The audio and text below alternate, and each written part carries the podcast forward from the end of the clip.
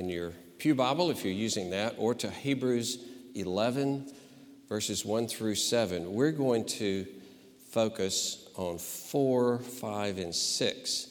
It does say in the title it includes Noah, but we won't get to Noah. We're just going to talk about Abel, Enoch, and then this glorious statement in verse 6 about faith. Verse 1 Now faith is the assurance, or as we saw, the substance of things hoped for, the reality of things hoped for, the conviction or proof of things not seen. For by it the people of old received their commendation. By faith, we understand that the universe was created by the Word of God so that what is seen was not made out of the things that are visible. By faith, Abel offered to God a more acceptable sacrifice than Cain, through which he was commended as righteous. God commending him by accepting his gifts. And though, and through his faith, though he died, he still speaks. By faith, Enoch was taken up so that he should not see death, and he was not found because God had taken him. Now, before he was taken, he was commended as having pleased God. And without faith, it is impossible to please him. For whoever would draw near to God must believe that he exists and that he rewards those who seek him. Thus, the reading of God's word. Let us pray. O Lord, grow our faith, enlarge our faith, renew our faith, hone our faith, make it what it needs to be more and more a faith by which our lives are transformed, our church is transformed, by which we do great works in the name of Jesus. The works that Jesus called us to in Matthew 5, by which others might glorify our Father who is in heaven. Oh Lord, may we be people of helpless dependence and great expectancy as we trust you. We ask this for the name of Christ. Amen. Okay, kiddos, four words this morning. The first one is snuff. I'm not talking about that little bit of tobacco which my great uncle and his sister, my grandmother, put between their cheek and lip every night when I was staying with them. A different kind of snuff. Then favorites, then tree, and fish. Okay? Snuff, favorites, tree, and fish. I'm going to start off with an illustration I used one Sunday night here, but not a lot of people are here on Sunday night, so I thought I could use it again, and those you who heard it, just endure it. So I was speaking at a church near Yazoo City, and we were staying with friends in Yazoo City, and we were driving on a country highway uh, in the Delta, and as we were going, I happened to spot like there was three kittens on the side of the road that somebody had left. So I, I grew up with kit, cats and dogs, and I just couldn't leave these little kittens to die. So I pull off. I go over to. I get two really quickly. We happen to have a box in the car. Uh, the third one, though, was uh, was growling at me. And, but I mean, I've held kittens and cats my whole life, and I know how to immobilize a cat. You just grab them by the scruff of the neck and pull them up, and they're just, you know, sit like that, right, kids? You ever done that? And they're just there. Well, so I have him by the scruff of his neck. He's still growling, and suddenly he somehow turned around and ripped my hand to pieces. There was a pond nearby, so I took him and threw him. Real, real, real. No, I didn't do that. But uh, he fell to the ground and ran into these briars, and I just couldn't get him. You know, there was no way. I just couldn't get him. But uh, it's always been an illustration to me of how we are with God. I was there to save the cat's life. And there was a warm bed and, and, and food and stroking, and I mean, his whole life, you know, was just laid out the whole thing. But what he, he said, no, I don't want it. Why did he not want it? Because he thought I was out to get him. He thought I was out to hurt him. He didn't want to entrust himself into my care. He was blind to my love. He refused my offer of myself to him, right? You see. So this, this passage is about faith. This whole chapter is about faith. And we're going to see that essential element of, of, of faith is believing in the goodness of God, which we not only find difficult, it's impossible by nature. As crazy as it seems, because God is infinite in love and has revealed his love in Jesus Christ, it's impossible for us, if left to ourselves, to entrust ourselves to this God who wants to do us good, not only through our lives, but forever. But first, before we get to that, we're going to talk some about Abel and Enoch. So, the first thing we come to is by faith we worship, and we look at Abel here. Abel kept sheep, so he offered sheep, and Cain grew crops, so he offered crops, if you read the passage in Genesis 4. The difference in how their offerings were accepted has nothing to do with what they offered, but in how they offered it. The text is clear. By faith, Abel offered a better sacrifice. His was an offering that expressed his faith. Cain's offering was a faithless offering. This means that in giving up the lamb, Abel was giving himself into God's care and giving himself up to God's will.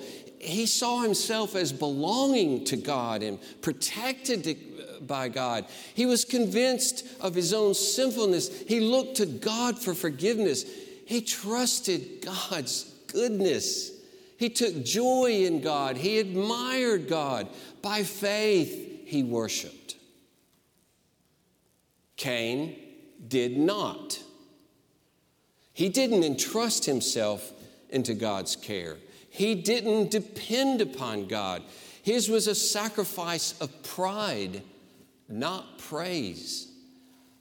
It was a sacrifice of hubris, hubris, not humility, of boasting, not brokenness. Cain was all about himself.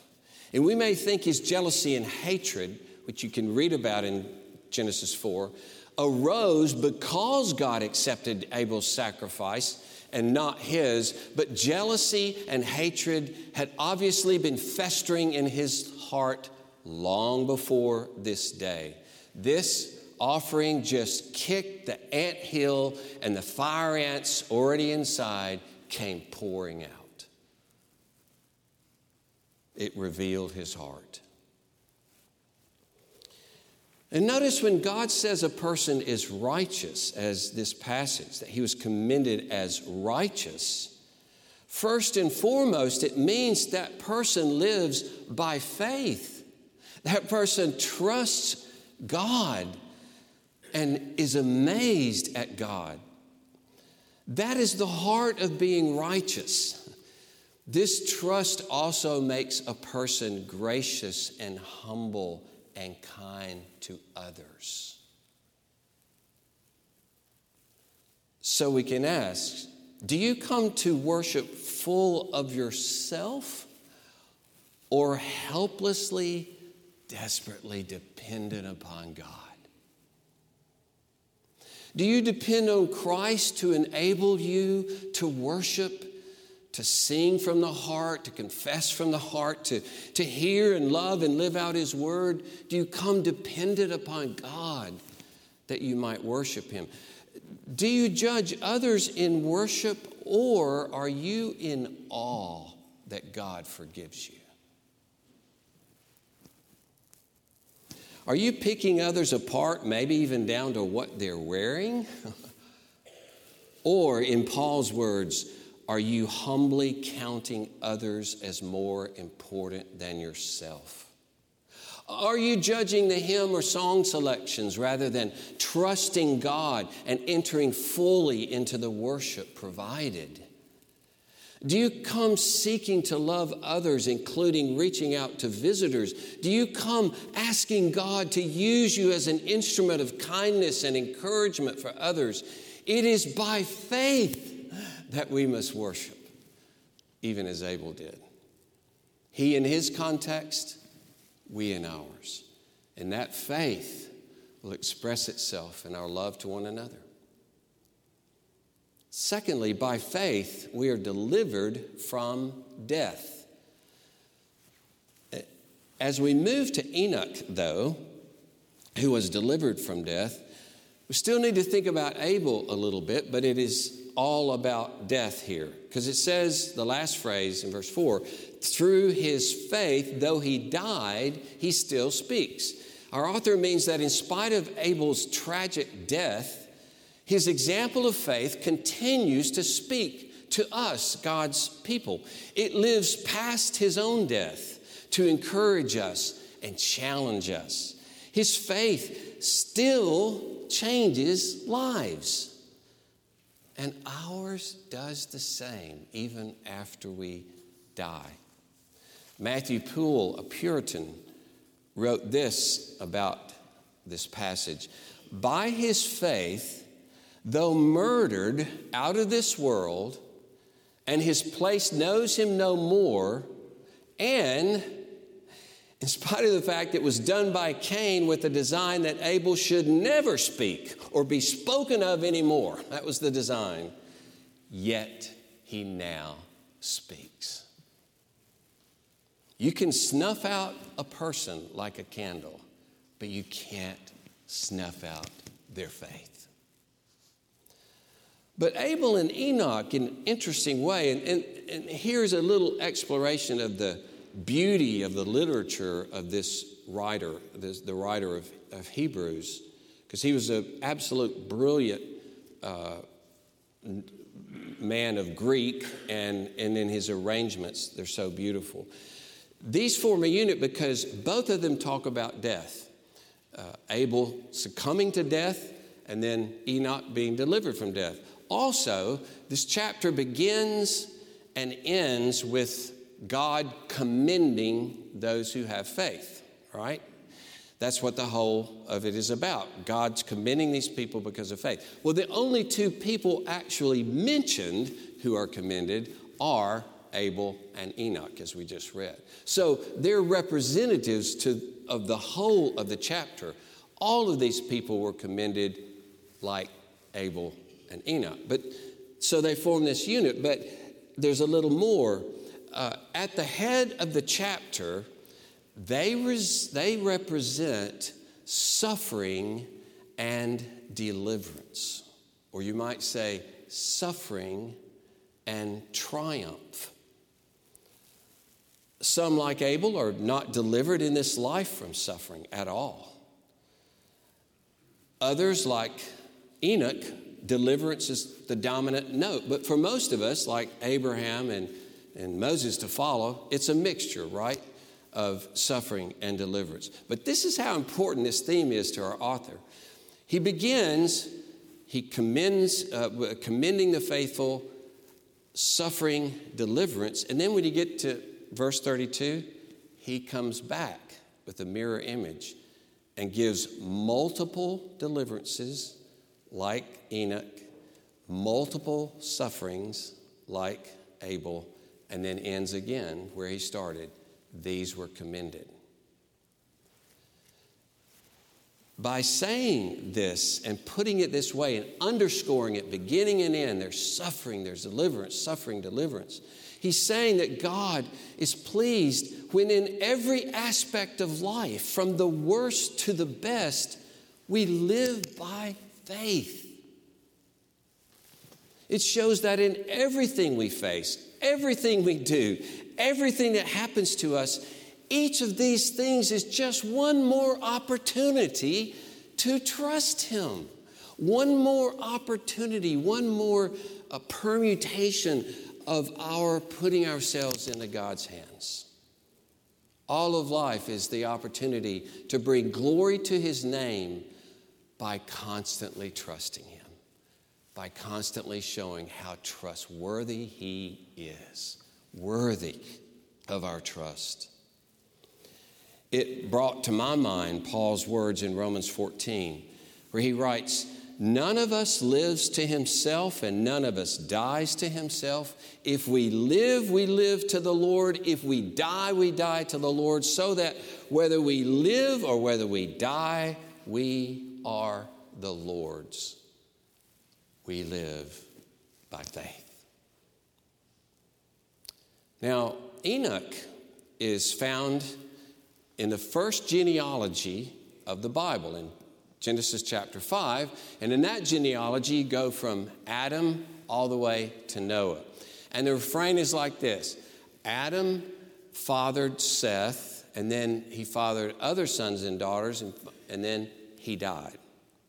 Seth fathered Enosh, and he fathered other sons and daughters, and he died. So six times it ends. He died, he died, he died, he died, he died, he died. Then you get to Enoch, and right where you would normally say he died, you have this statement Enoch walked with God, and he was not, for God took him. Enoch walked with God, and he was not, because God took him.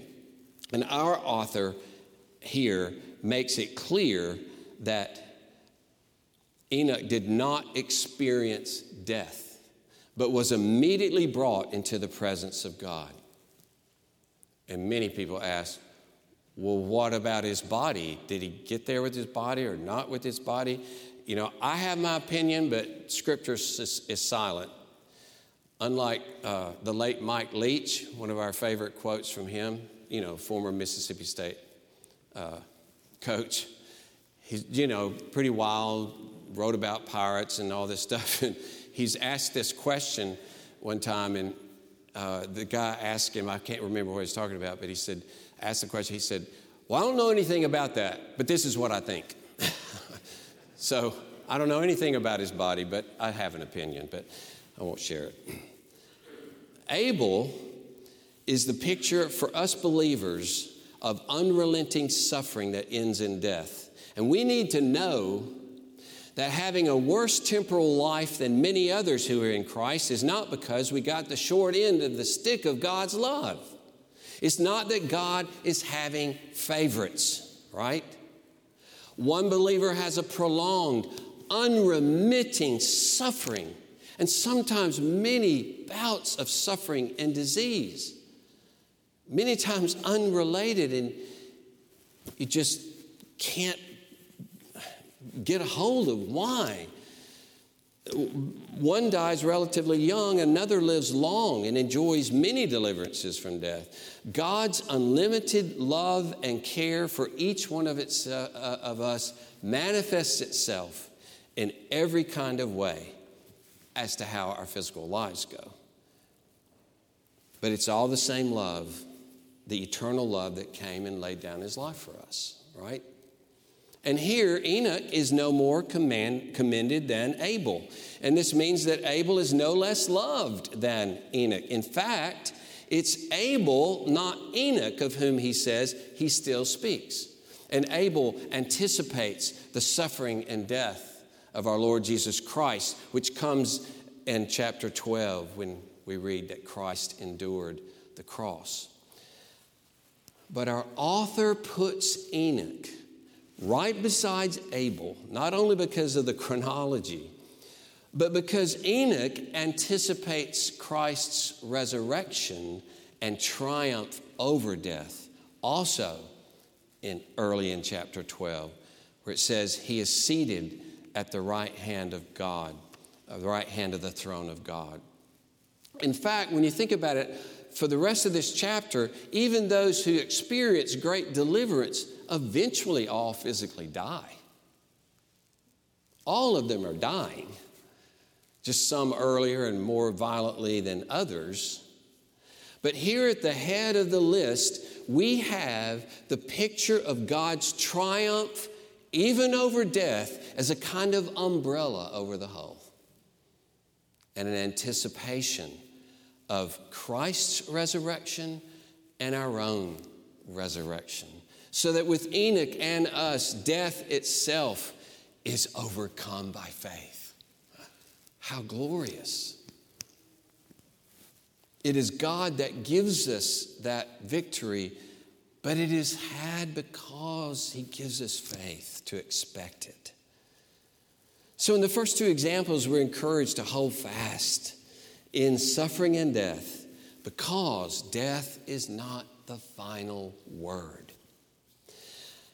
Then our writer, part three, by faith we please God, our writer plays off Enoch to give us in verse six a key passage for this whole chapter, a controlling passage, really. He ends verse 5 by saying that Enoch was commended as having pleased God that's from the old Greek translation of Genesis. The Hebrew says Enoch walked with God, as I read earlier. It's the same thing said in two different ways. He walked with God, he pleased God. But the author's making sure we understand in this verse it was Enoch's faith that pleased God. And then he immediately broadens it out in verse 6 to say, almost as to say, in fact, Without faith, it is impossible to please God. And of course, as he's framed this chapter with commended beginning and end, he's basically saying all of these people, because of their faith, pleased God. You can only please God by trusting Him. You can only please God by trusting Him. Now, I have a, a little correction. Not many times this happens, but just so you get a little bit closer to the original, it reads that He rewards those that seek Him, but that word is not a verb, it's a noun in the original. So I like the translation, He is a rewarder of those who seek Him. It's not about what he does, it's about who he is. He is the rewarder. And it doesn't mean that you believe he exists and then separately you also, on top of that, believe he's a rewarder. You take them together because the only God that exists is the rewarding God. There is no other God. You must believe in the true, rewarding God. You must believe that He is the good God that He is, the gracious and merciful God, the promise keeping God, the God ready and eager to hear you, the God who has a glorious future for all those who call on Him. And this is hard, but He's saying, You've got to trust that He is good. That's what it means to be a rewarder. Got to trust that He is good. Just for example, we hear we read this in Ephesians 2 that in the coming ages God will show the immeasurable riches of his grace. Okay, he's going to show these unlimited riches of his grace. How is he going to show it? By kindness toward us in Christ Jesus. He'll magnify, show off His unlimited grace by being only, constantly, forever kind to us. We will always enjoy abounding, steadfast love of God forever and ever. He's the rewarder. We please Him when we believe in His grace. We please Him when we believe in His promise to forgive us all our sins through Christ. We please Him when we expect Him by grace to do us good all our days. We please Him when we believe all things will always work for our good. We please Him when he, we believe He is good and trustworthy. The first temptation with Eve in the garden was to question the goodness of God and therefore the Word of God. Satan said, basically, God has said not to eat of that tree, even though he knows it would be good for you to eat of that tree. You can't trust him. You can't put your happiness and future in his hands abandon this project. And all of our sin in some way or another is because of unbelief. If we were always fully convinced of His goodness, His goodwill to us in all of His commands, we would always fully give ourselves up to His will. Why would we not?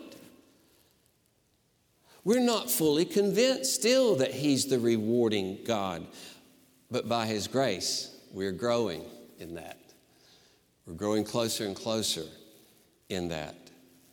Growing in our faith means growing in our conviction that He's gracious and kind and forgiving, that He's the rewarding God that He truly is, not our made up idol who doesn't care about us, who neglects us and ignores us and refuses us when we cry out to him. Quit making your idols. Darwin, quit making your idols. They're not the true God. And the way this passage reads, we have to understand it's not what we get from Him that is our reward, He is our reward those who draw near to God, to have Him, those who seek Him, not what they can get from Him. They seek Him, and their reward is they get to have Him forever. And so the psalmist says in Psalm 16, In your presence there is fullness of joy at your right hand are pleasures evermore. Psalm 36 How precious is your steadfast love, O God. The children of mankind take refuge in the shadow of your wings.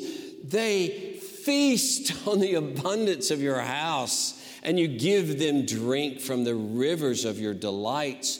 For with you is the fountain of life.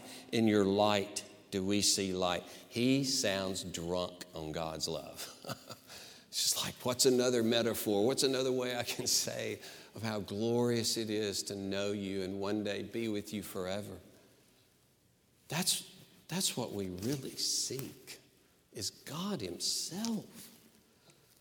As one Puritan wrote, if heaven were without Christ, heaven would be a vale of tears.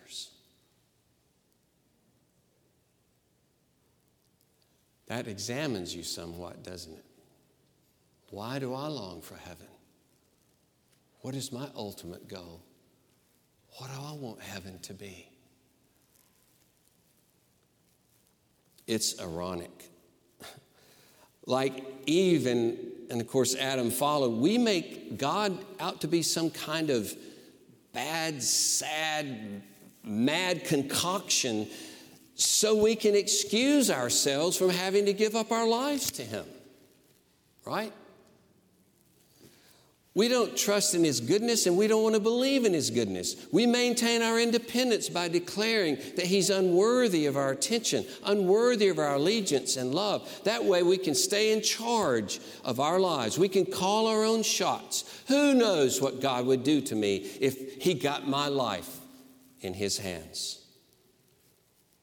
Those are our doubts. That's, that's our private blasphemies, our unbelief.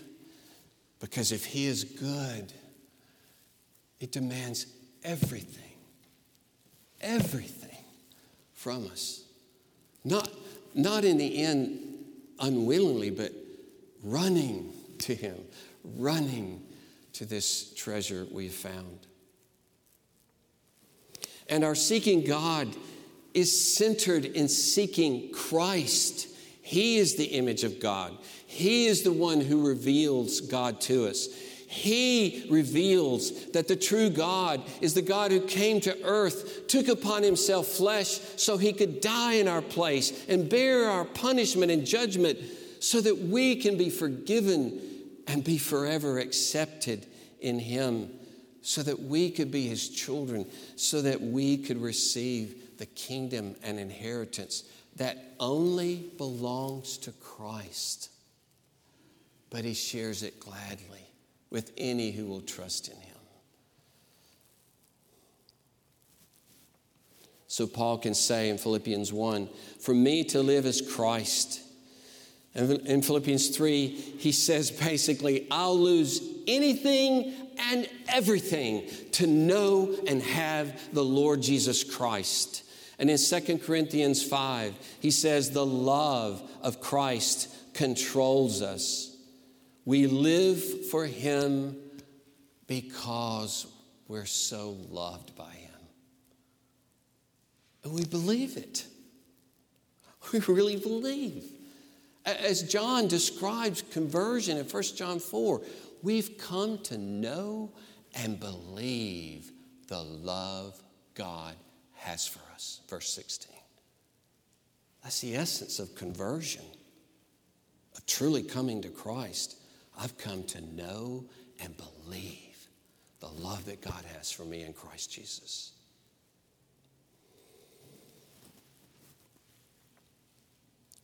He offers himself. We were made for God. We were made for him. You know, imagine you're in a, you come up, uh, and, and also imagine fish can talk for this illustration to work, okay?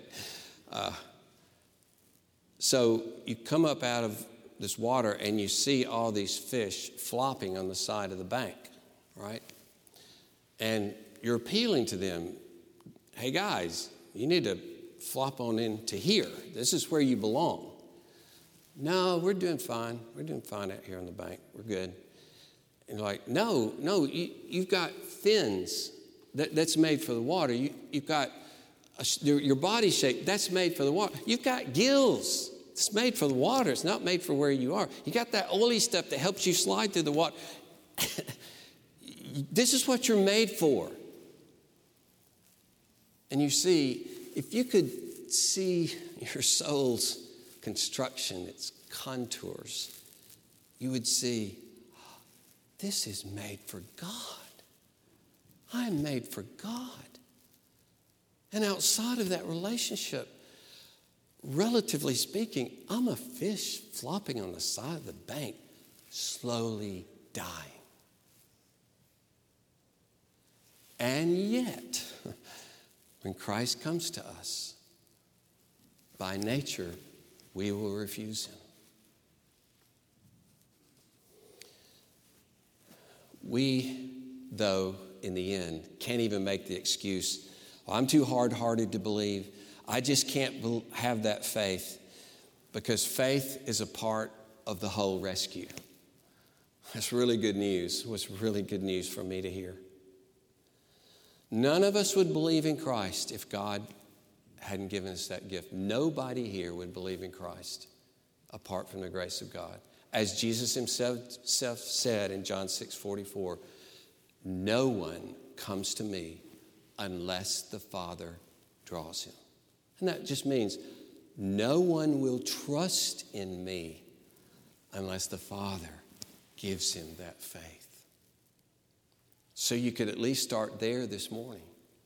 Oh Lord, oh Lord, in your grace, give me the faith to know your goodness, to believe in your goodness, and to entrust myself to your goodness and to count on that goodness all my days.